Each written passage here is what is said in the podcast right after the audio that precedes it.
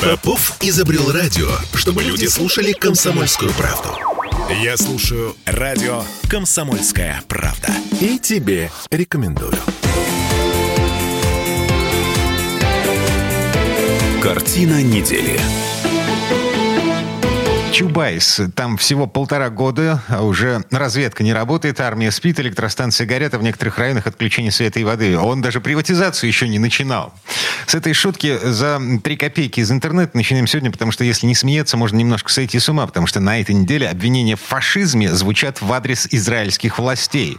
Вот никак иначе. Евреев обвиняют в фашизме. Всем привет, я Дмитрий Делинский, а, ректор гуманитарного университета профсоюзов Александр Записовский. Александр Сергеевич, добрый день. Добрый день. Ну, мы начинаем подводить информационные итоги уходящей недели с этой темы, мимо которой пройти совершенно невозможно. Значит, а, как это называется, а, наводнение Аль-Аксы. Израильский Минздрав официально запрещает государственным клиникам лечить пленных. Министр энергетики объявил, что ни один электрический выключатель не будет включен, ни один водопроводный гидрант не будет открыт, ни один бензовоз не въедет в сектор газа до тех пор, пока похищенные израильтяне не будут возвращены домой. Ну, в общем, действительно, события, которые протекают в этом регионе, они вызывают, конечно, шок. Ну и самое мягкое слово, которым описывается происходящее, это зверство. Причем уже события принимают такой оборот, что сказать, с чьей стороны зверство больше, уже довольно-таки сложно. Ну, слушайте, там убитые люди, многочисленные похищенные заложники, а, причем издевательство над пленными, сломанные руки, ноги, расстрелы пленных. Вот это все, э, это, это с палестинской стороны? Надо сказать, что э, действительно с палестинской стороны, но со стороны Израиля, в общем-то, не намного лучше, особенно если сопоставлять наши представления о культурном уровне противоборствующих сторон.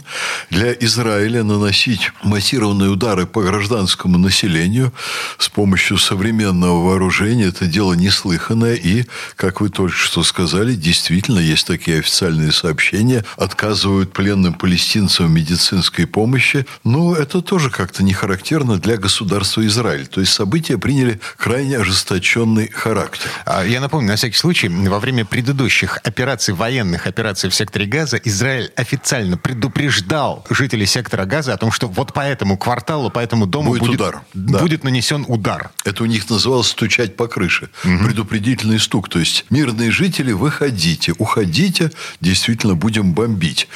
И как-то это выглядело сравнительно гуманной бомбежкой, в чем сейчас упрекнуть невозможно.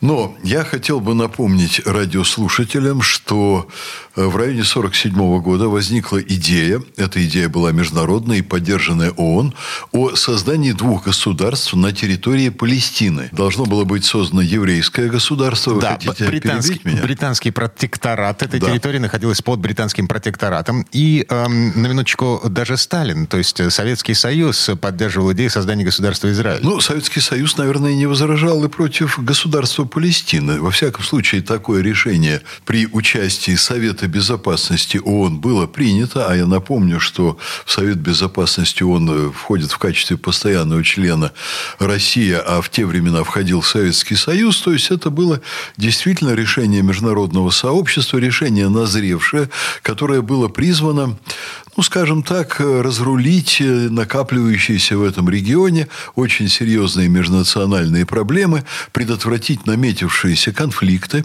В результате, как известно, государство Израиль было создано, а палестинское государство нет. Более того, Э, на мой взгляд, к сожалению, поскольку в этом зарыты истоки последующих конфликтов, израильтяне все время захватывали большее и большее количество территорий, которые первоначальным решением отводились под палестинское государство.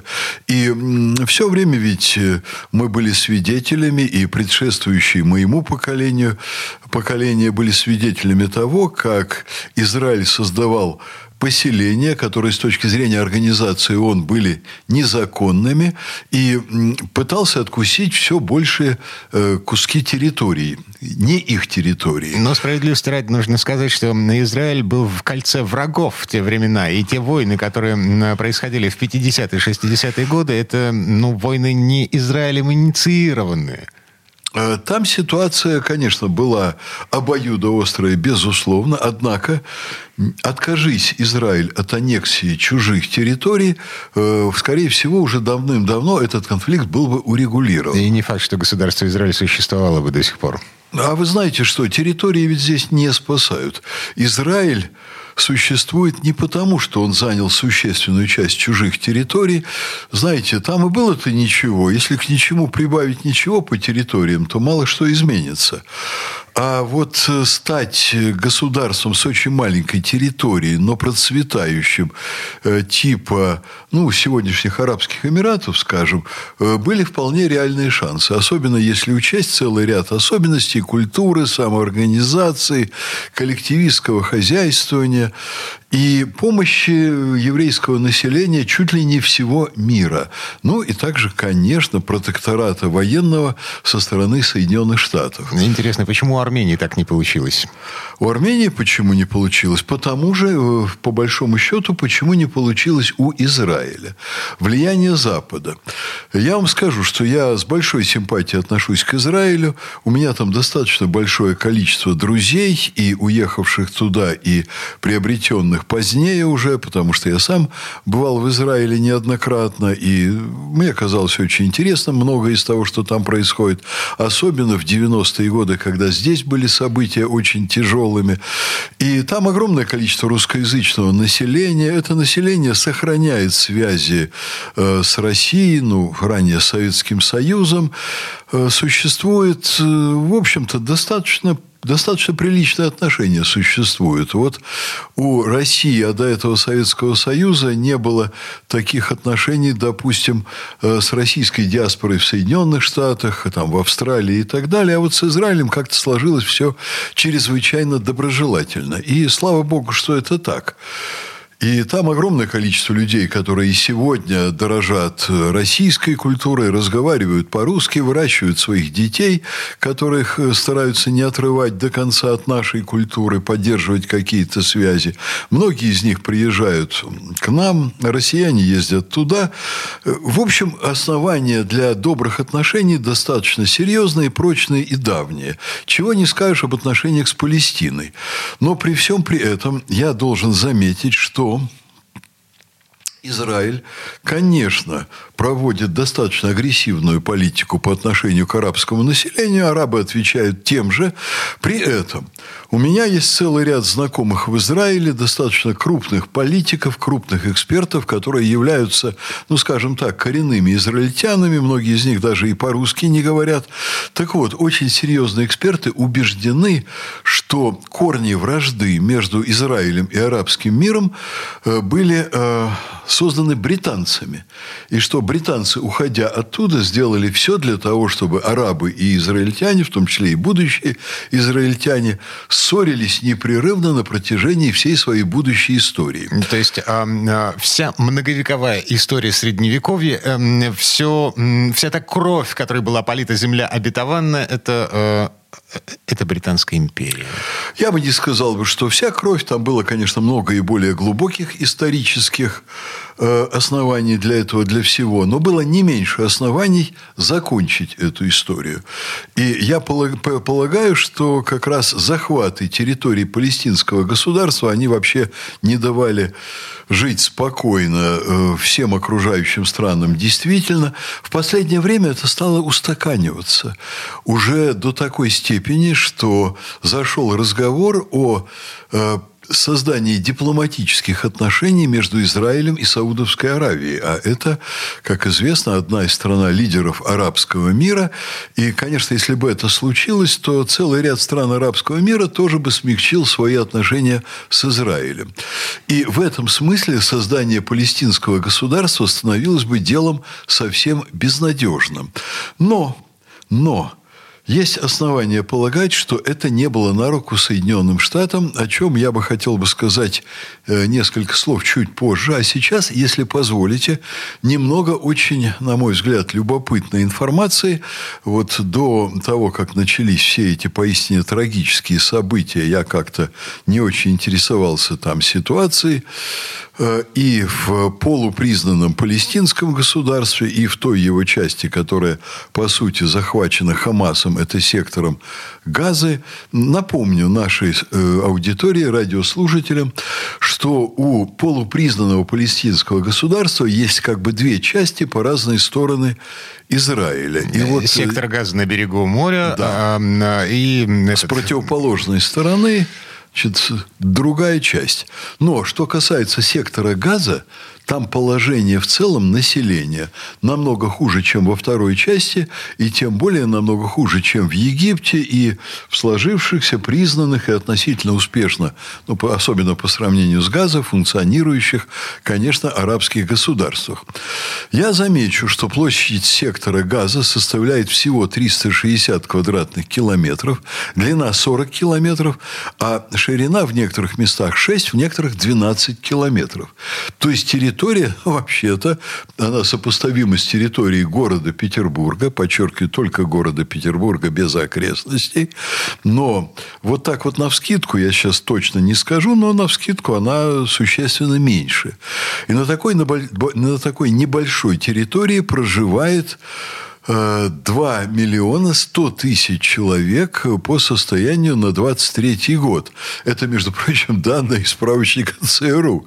Что сколь-нибудь э, серьезных других данных практически в мировом сообществе нет. Есть целый ряд косвенных показателей, но наиболее обстоятельно эм, эти темы освещает именно Центральное разведывательное управление, которое, конечно, отслеживает там ситуацию. Александр Сергеевич, да. прямо сейчас вынужден прерваться, потому что реклама вернемся э, буквально через пару минут. Картина недели. Я слушаю радио «Комсомольская правда», потому что здесь самые жаркие споры и дискуссии. И тебе рекомендую. Картина недели. А мы вернулись в петербургскую студию радио «Комсомольская правда». Я Дмитрий Делинский, ректор гуманитарного университета профсоюзов Александр Записовский. В предыдущей четверть часа мы начали давать такую историческую справку по поводу того, что такое сектор газа. Значит, 2,5 миллиона по оценке ЦРУ. 2,1, 2 миллиона 100 да. тысяч по оценке ЦРУ живет на крошечной площади. А, на крошечной. Там очень высокая плотность населения. И у этих людей нет доступа к нормальному образованию, нет э, нормальной работы, там не существует промышленность как я таковая. Я это сейчас э, тоже немножко скажу, но сначала я скажу, что там очень высокая рождаемость. В Израиле, между прочим, тоже высокая рождаемость. В среднем на одну женщину репродуктивного возраста появляется 2,5 ребенка, а в секторе газа 3,34. Это существенно выше, конечно, чем в среднем по всему миру. Население очень молодое в Газе. Доля детей до 14 лет примерно 40%, а пожилых в возрасте 65 и старше всего лишь 3%. Вот такая структура. Это, кстати, говорит о том, что процессы культурной преемственности там, в общем, разрушены. Они не могут происходить вот при таком соотношении 3% старшего населения и 40% до 14 лет. Это соотношение ненормальное с точки зрения передачи культуры от поколений к поколениям. И вот всем этим молодым людям, я где-то читал исследование старое, суть его точно не помню, но общее ощущение, которое у меня осталось. Значит, а когда вот доля молодежи существенно превышает долю э, людей среднего и старшего возраста, всем этим молодым людям нужно где-то как-то выплескиваться. И чаще всего в тех странах, где происходит вот такой дисбаланс, происходит революции. И там происходит, конечно, и бурное распространение экстремистских движений. Это часть населения без какого-либо жизненного опыта. Я скажу еще такие цифры. Половина палестинцев в возрасте возрасте до 19 лет. Это тоже удивительно. А уровень молодежной безработицы 70%. Угу. То есть, это, безусловно, чудовищно взрывоопасный контингент. Ну и, соответственно, с уровнем образования неважно. Работать с ними толком никто не работает. Ну и, по мнению, конечно, специалистов по проблематике молодежи вот в подобных ситуациях, вот такое молодое население означает довольно-таки большой потенциал для войн, беспорядков и насилия насилия в принципе. Это такой э, человеческий материал, достаточно подходящий для исламистских организаций и для экстремизма в принципе. То есть, очень опасная ситуация. Ну и вот что касается газа, очень распространено в молодежной среде ну, такое настроение, характеризуемое словами злопамятность, озлобление. Это вот хроническое отношение, между прочим, к Израилю. То есть Израиль – это страна, которая отняла у них землю, не дает им возможности создать свое государство и держит вот в непрерывной зависимости Израиль эту такую, ну, конечно, уже совершенно никем не признанную страну в независимости, в большой зависимости от себя. При этом Израиль их еще и признал экстремистской организацией. И, э, в общем, эта ситуация очень тяжелая. Между прочим, там власть практически полностью захвачена Хамазом, в отличие от второй части Палестины, где существует все-таки светская часть власти, которая достаточно авторитетна и в существенной части контролирует ситуацию. Хамас контролирует ситуацию в Газе практически полностью. И вот вам любопытная черта. Все основные вожди Хамаза сейчас вместе со своими семьями, женами, детьми находятся в Катаре и регулируют ситуацию оттуда, ничем особенно не рискуя. Еще несколько интересных показателей. А, ВВП сектора газа по паритету покупательной способности где-то около 28 миллиардов. Это, опять-таки, данные ЦРУ, опубликованные данные на 2021 год. ЦРУ мне их лично не передавала, как вы понимаете. Для сравнения, валовый ВВП Израиля по паритету покупательной способности где-то около 500 миллиардов. То есть, с одной стороны, 28 миллиардов в год в секторе газа и около 500 миллиардов, а в Израиле, как известно, порядка 7 миллионов проживает, вот 2 миллиона в газа, с 28 миллиардами и 7 миллионов э, с суммой около 500 миллиардов ВВП в Израиле. То есть в Израиле неизмеримо ну, измеримо, конечно, но невероятно намного более богатое население, совершенно другим уровнем жизни, и по сравнению с газом это, конечно, процветание и благоденствие. И вот вы можете себе представить, что 70% безработной молодежи газа чувствуют по поводу Израиля, зная, Израиля, зная о том, как там живут. Да и 30% работающих в газа тоже не самые богатые люди на свете. Значит, громадная безработица, даже у работающих микроскопические заработки и ужасный уровень жизни. Вот такая взрывоопасная ситуация.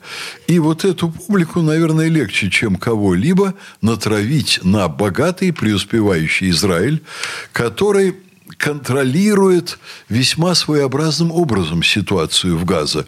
Вот э, как вы отмечали, значит, э, там системы там, водоснабжения, системы все прочие жизнеобеспечения, вплоть до интернета контролирует Израиль, а теперь Израиль их от всего отключил. А дальше, куда им бежать? Бежать им, по сути дела, некуда. Есть какие-то цифры, там э, где-то около 300 тысяч человек газу покинули каким-то образом, но это, видимо, богатая часть населения, которая есть куда уходить. Там, кстати, целый ряд долларовых миллионеров появился среди владельцев туннелей в Израиль. Через, не в Израиль, простите, а в Египет, через которые осуществлялась контрабанда. Ну, сейчас, правда, эти туннели закрыты, но само по себе себе наличие вот таких миллиардеров, миллионеров, простите, это вещь интересная. Вот, видимо, богатая часть сейчас выехала. Бедную часть, насколько я понимаю, оттуда не выпускают и деваться им некуда. Им не дают даже просто пересечь границу с Египтом и туда уйти. Египет для них закрыт, а дальше куда? В море уходить? Ну, как вы понимаете, перспективы еще те. Вот. Между тем, значит, ООН на сегодня предупреждает, что международное гуманитарное право запрещает блокаду каких-то регионов, в том числе, конечно, запрещает Израилю блокаду газа.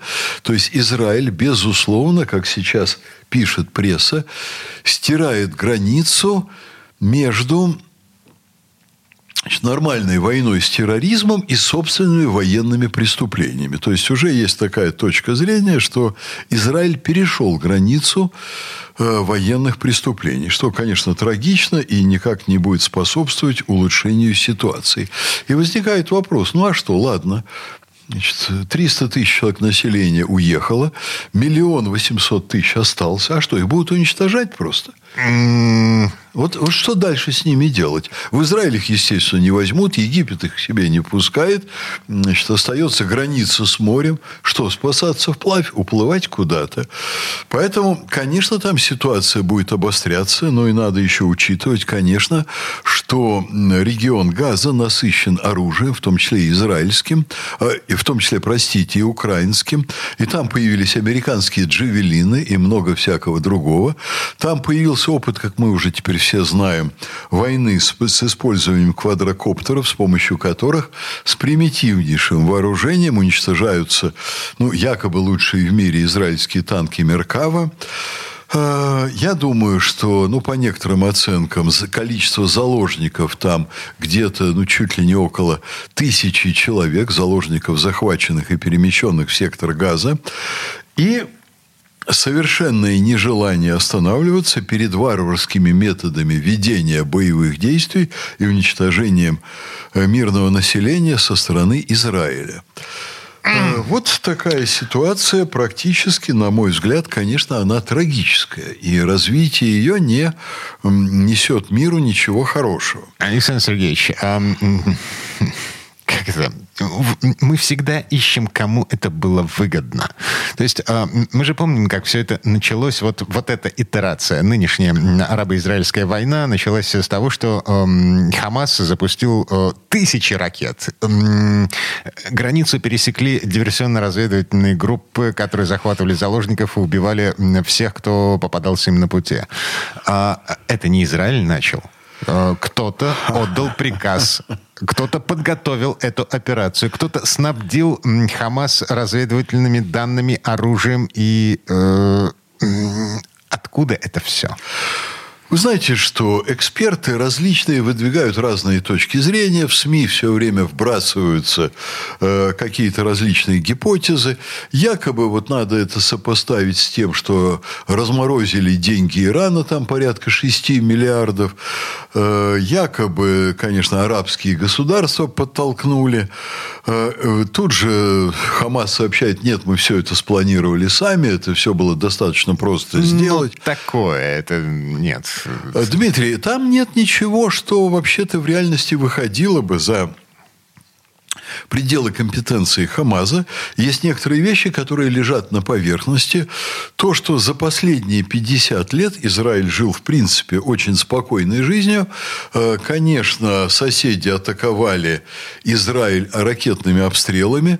Э, причем куда как более слабыми, нежели, скажем, Украина атаковала Донецк. Кстати, аналогия не случайная, она нуждается в серьезном обдумывании. Но почему-то, нанося не очень большой урон, соседи все время обстреливали Израиль, давали повод Израилю, подталкивая Израиль не успокаиваться и не улучшать отношения, а весьма агрессивно отвечать, и отвечать, может быть, по результатам даже десятикратно. Вот кому это все было выгодно, это разговор интересный, я выскажу свое мнение по этому поводу. Но после паузы. Мы сейчас уходим на рекламу и новости. Извините. Картина недели. Я слушаю «Комсомольскую правду», потому что «Радио КП» — это корреспонденты в 400 городах России. От Южно-Сахалинска до Калининграда. Я слушаю «Радио КП» и тебе рекомендую. Картина недели.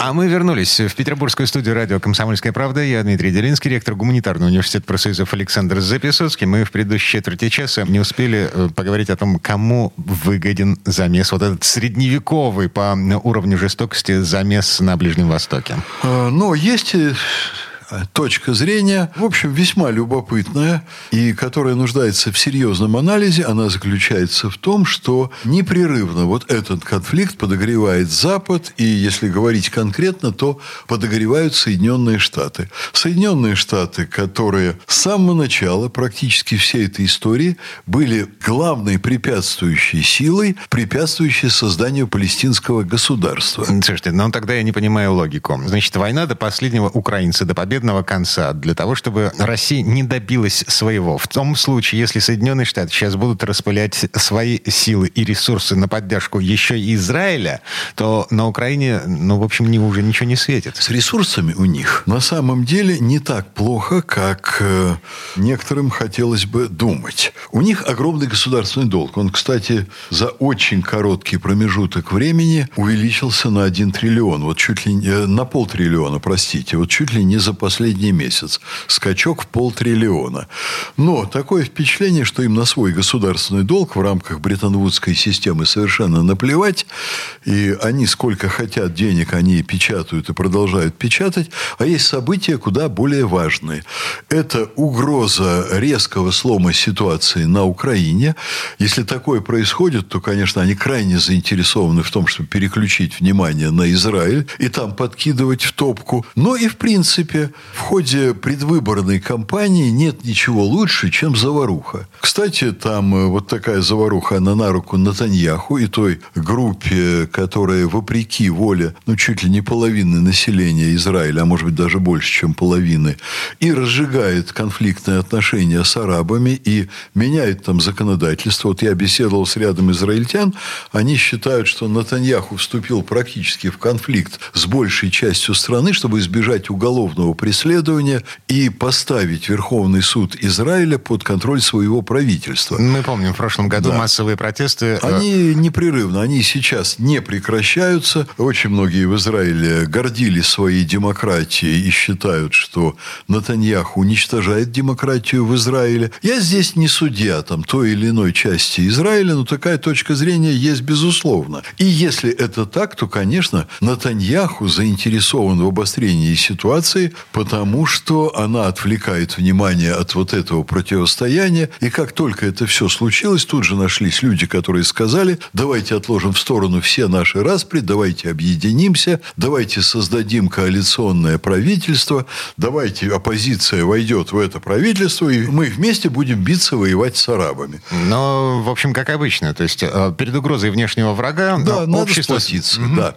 Но и в Соединенных Штатах, конечно, вот э, если действительно Украина проигрывает, в чем я бы не сомневался, но, конечно, есть и сомневающиеся, ну так что поэтому я делаю оговорку, что если она проигрывает, и Соединенные Штаты, в общем, видят, что оттуда может быть бегство, может быть даже похуже, чем из Афганистана, что это все достаточно быстро рухнет, ну, устроить заваруху в Израиле – это дело вот в данной ситуации чрезвычайно политически выгодное. Но я замечу, что Соединенные Штаты, помимо предоставления финансовой помощи Украине, мобилизуют Западную Европу на предоставление финансовой помощи и сами параллельно Западной Европе поставляют достаточно большое количество оружия. Я бы обратил бы внимание только наших радиослушателей, что это чрезвычайно устаревшее оружие, у которого, ну, фактически уже у самой существенной его части давно кончились сроки годности. Ой, слушайте, у нас же э, политические анекдоты снова вылезли на поверхность. Вот анекдот в тему, что называется. Лучана, дорогой, а,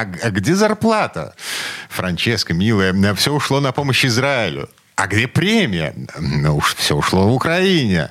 А почему ты тогда пьяный? Откуда деньги на вино? А это из моих накоплений на помощь Тайваню. Хорошо. Хорошо. Но это анекдот. А на самом деле старое оружие, никому уже не нужное на Западе, было передано на Украину и было доблестно утилизовано. Израилю, как правило, американцы поставляют самое современное оружие. Ну, может быть, не ультрасовременное, не самые последние разработки, но, конечно, оружие, ну, передовое по сравнению с тем, что они предоставляют Украине. Так что с этим больших проблем у них нет. Ну, и финансы тоже деньги они, конечно, напечатают, а привлечь внимание всего мира к этому конфликту, кто от этого выиграет? Конечно, американцы. Если бы не Соединенные Штаты и Организация Объединенных Наций, и, кстати, Западная Европа, которая выступает, в общем, в поддержку создания палестинского государства, и, безусловно, Россия, которая принимает участие в этой истории. Ну, там были десятилетия перерыва после развала Советского Союза, но Россия и сейчас готова участвовать в работе так называемого Ближневосточного квартета. Вот работу Ближневосточного квартета четырех влиятельнейших политических сил, структур в мире, влияющих на события там, по сути дела, изнутри блокировали Соединенные Штаты Америки. Они против палестинского государства, они против ну, реального суверенитета Палестине, вот об, обеим ее половинкам. И они, по сути дела, с моей точки зрения, безусловно, являются источником постоянно тлеющего конфликта на Ближнем Востоке. Наши э, СМИ э, отечественные сейчас высказывают точку зрения, что это все там разгорелось благодаря тому, что у Соединенных Штатов уже не хватает возможностей, не хватает сил следить за всеми регионами, проводить эффективную политику во всех регионах, что они потеряли хватку. Есть Украина, есть напрягающие ситуации с Китаем, а вот ситуацию на Ближнем Востоке они, ну, скажем так, просмотрели, они не сумели ее предотвратить. Но я замечу, что совершенно Соединенные Штаты ничего, в принципе, не делали, вполне возможно, для, для того, чтобы предотвратить вот эту ситуацию, вполне возможно потому, что они не заинтересованы в затухании ближневосточного конфликта. Вообще, между прочим, в мире Соединенные Штаты, куда бы ни пришли, где бы они себя не проявляли, они везде сейчас обостряют конфликты, и это совершенно не случайно. Они делают ставку на силу, считая, что если они тратят половину мирового бюджета на оборону, если они имеют огромную армию, огромное количество военных баз и огромные запасы вооружения, то ставка на силу – это самое правильное, что они могут сделать. Между прочим, практически все страны, которые сегодня входят в БРИКС, хотят войти в БРИКС, и сегодня еще об этом не заявили, но не входят э, фактически в группировку Запада, все вот эти страны выступают за равноправный диалог и за регулирование возникающих проблем мирными средствами, включая Китай, Индию, Россию, самые крупные державы. Но если посмотрим там Саудовскую Аравию, Пакистан, э, Иран, между прочим, и так далее. Вот что не возьмите за страну, кто не входит в вот, группировку западную – все говорят, да, давайте дипломатию, давайте равноправное сотрудничество, а Соединенные Штаты говорят, нет, мы самые сильные, мы будем всем объяснять, как жить. Слушайте, ну таким образом мы договоримся до того, что газопровод балтийский очередной между Финляндией и Эстонией, ну, в общем, тоже американцы подорвали. А я бы в этом вообще особенно и не сомневался. Потому что, э, что касается Германии, Соединенные Штаты были интересантами номер один, если даже отложить в сторону очень убедительное расследование Хер Керша, этот газопровод был уничтожен, о чем, кстати, Байден предупреждал и другие высокопоставленные лица Соединенных Штатов, что этот газопровод долго не проживет. Это было сделано для того, чтобы ослабить влияние Западной Германии в Западной Европе и для того, чтобы, конечно, перетащить существенную часть западногерманской промышленности, промышленного производства в Соединенные Штаты. Но химическая промышленность в Германии уже умерла, собственно, ну, все, автомобильная сейчас заканчивает умирать.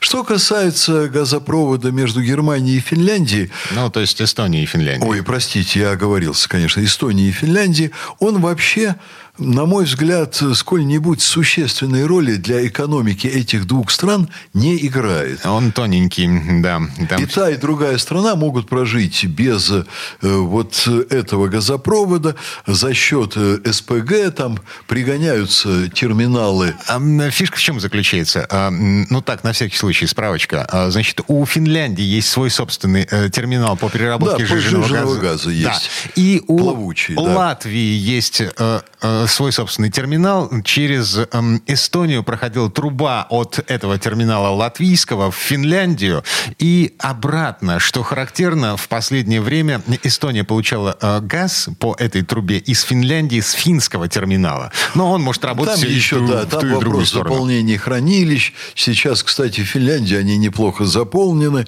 Но Это такой газопровод на случай, если надо друг с другом поделиться, вот у кого-то чуть-чуть там не хватает, тогда начинает работать этот газопровод. Но его э, отсутствие или его выведение из строя даже на длительное время – это дело несущественное. И все равно никто не заинтересован, кроме Соединенных Штатов, всерьез, потому что Соединенные Штаты могут продолжить свои разговорчики о том, что вообще-то это Россия уничтожает все газопроводы а, в ну мире. ну да. Угу. Вот. Поэтому, а вот посмотрите, это нам и не нужно было, а вредная Россия, она тут же хочет нагадить своим соседям по Балтике.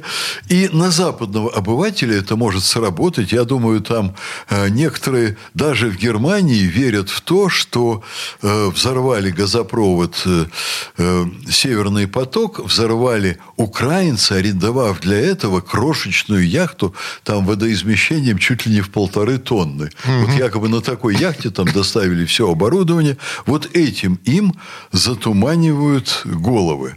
А в этом месте мы прерываемся снова. Э, реклама впереди. Вернемся совсем-совсем скоро. Картина недели. Женщины любят ушами. Поэтому твоя любимая слушает радио «Комсомольская правда». И тебе рекомендует. Картина недели.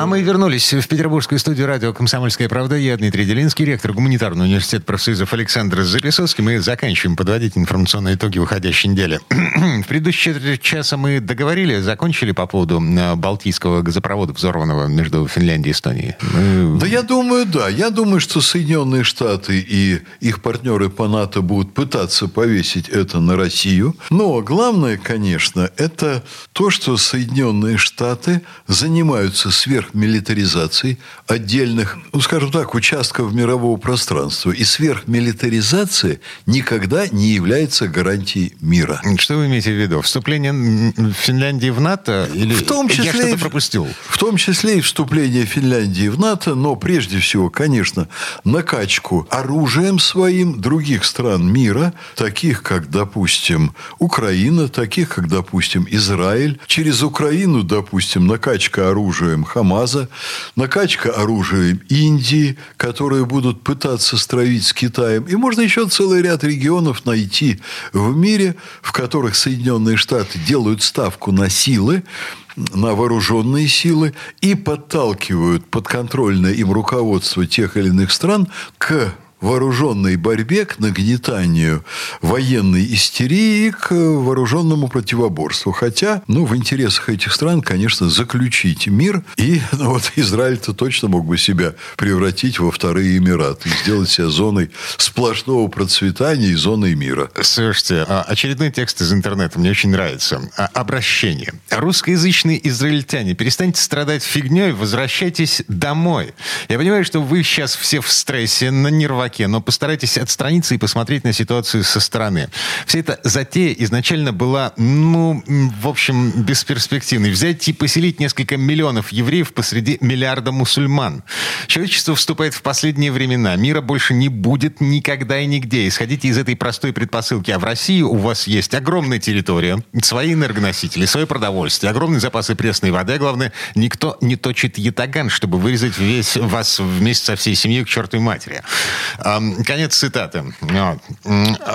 Релаканты на этой неделе, вот на фоне средневекового зверства, творящегося в, на Ближнем Востоке, в Израиле и в секторе Газа, релаканты, которые были голубями мира, выступали в качестве пацифистов, когда начался конфликт на Украине, они превратились в таких отъявленных ястребов. Ура, турбопатриотов, как это у нас сейчас принято говорить. Я очень сочувствую этим людям, хотя некоторые из них попали в тяжелое положение по своей глупости. Но замечу, что приезжая в Израиль, вот я был в Израиле в общей сложности за последние 30 лет, наверное, раз шесть. Вот я, между прочим, хотел на ближайшие школьные каникулы свозить свою дочь, чтобы она просто в Иерусалиме прошла маршрутом Иисуса Христа, побывала там в наиболее известных... Вилла таких... Долороса, э, ну, Стена да, Плача, да, да, да, в, да, в наиболее известных местах. Ей 11 лет уже пора бы посмотреть, как как это все было на самом деле. Вот. Ну и, конечно, эта поездка сорвалась, мне очень жаль. Там есть действительно сокровища мировой культуры, которые интересны всему человечеству. И вот шесть раз там бывая, ну, вы знаете, когда смотришь, как израильтяне живут, это выглядит очень симпатично. Уж хотя бы то, понимаете, что там на улицах никогда вы не увидите никого пьяных, не увидите никакого хулиганства никогда. Э, практически нет вандализма. Люди великолепно ведут себя на праздниках. Вот когда они выходят на улицы, израильтяне, это вообще картина, которая чрезвычайно радует глаз. Семьи, мужья, жены, много очень хороших семей с замечательными детишками. Понимаете, такое впечатление, что это страна счастливых людей. Но это не в Западном Иерусалиме. Это, безусловно, не в Западном Иерусалиме. Я как раз как-то заехал на автомобиле, причем открытом, по ошибке в Западный Иерусалим. Сначала меня охватил ужас, когда я увидел людей, которые вокруг, но я вел себя спокойно, я ехал со скоростью пешеходов, был какой-то праздник, улица была заполнена людьми в религиозных одеждах, и мы спокойно оттуда выехали, без каких-то недоразумений. Но, конечно, там масса эксцессов, конечно, там далеко не все в порядке. Конечно, сочувствуешь очень Израилю, не хочется злорадствовать в отношении наших бывших соотечественников, которые туда переехали. Я думаю, что люди, которые ничем себя не скомпрометировали и не делали гадости нашей стране в никаких публичных, если они сюда вернутся, у них не будет никаких проблем. Что из вот приведенной вашей, вами цитаты мне показалось стоящим комментария? Нигде в мире больше никогда не будет, э, так сказать, мира, жизни без войн и так далее. Я думаю, что в этом есть только часть истины. Я думаю, что мир вступает в пору ужасных конфликтов. Где и какие конфликты будут разгораться, сейчас можно только догадываться, но мне лично даже не хочется гадать. Вот я уже лет 15, как считаю, что Соединенные Штаты постепенно становятся все большей опасностью для мира, потому что добровольно им отдавать свое лидерство не хочется. То есть они лидерство просто так не отдадут, но у них нет объективных основ быть мировыми лидерами, быть мировым гигионом в ближайшие десятилетия. У них отсталый тип экономики, они не сумели модернизировать вовремя свой тип социально-экономической системы. У них отсталый капитализм даже по сравнению с Китаем, где частично капитализм, частично социализм, они намного менее эффективны. Сейчас совершенно удивительная, загнивающая общественная модель, очень конфликтная э, в связи с чернокожим расизмом, который там распространился. Это катастрофа. Например, в Нью-Йорке стало просто жить невозможно. А, кстати, в Калифорнии жить невозможно. Там губернатор-демократ устроил удивительный бардак. Сейчас многие бегут не только из Нью-Йорка, но и из Калифорнии. Между прочим, очень многие бегут в те же самые Эмираты из Соединенных Штатов. Встречается релакант в Дубае из Соединенных Штатов, релакант из России. И теперь, и теперь релакант музыканты из Израиля.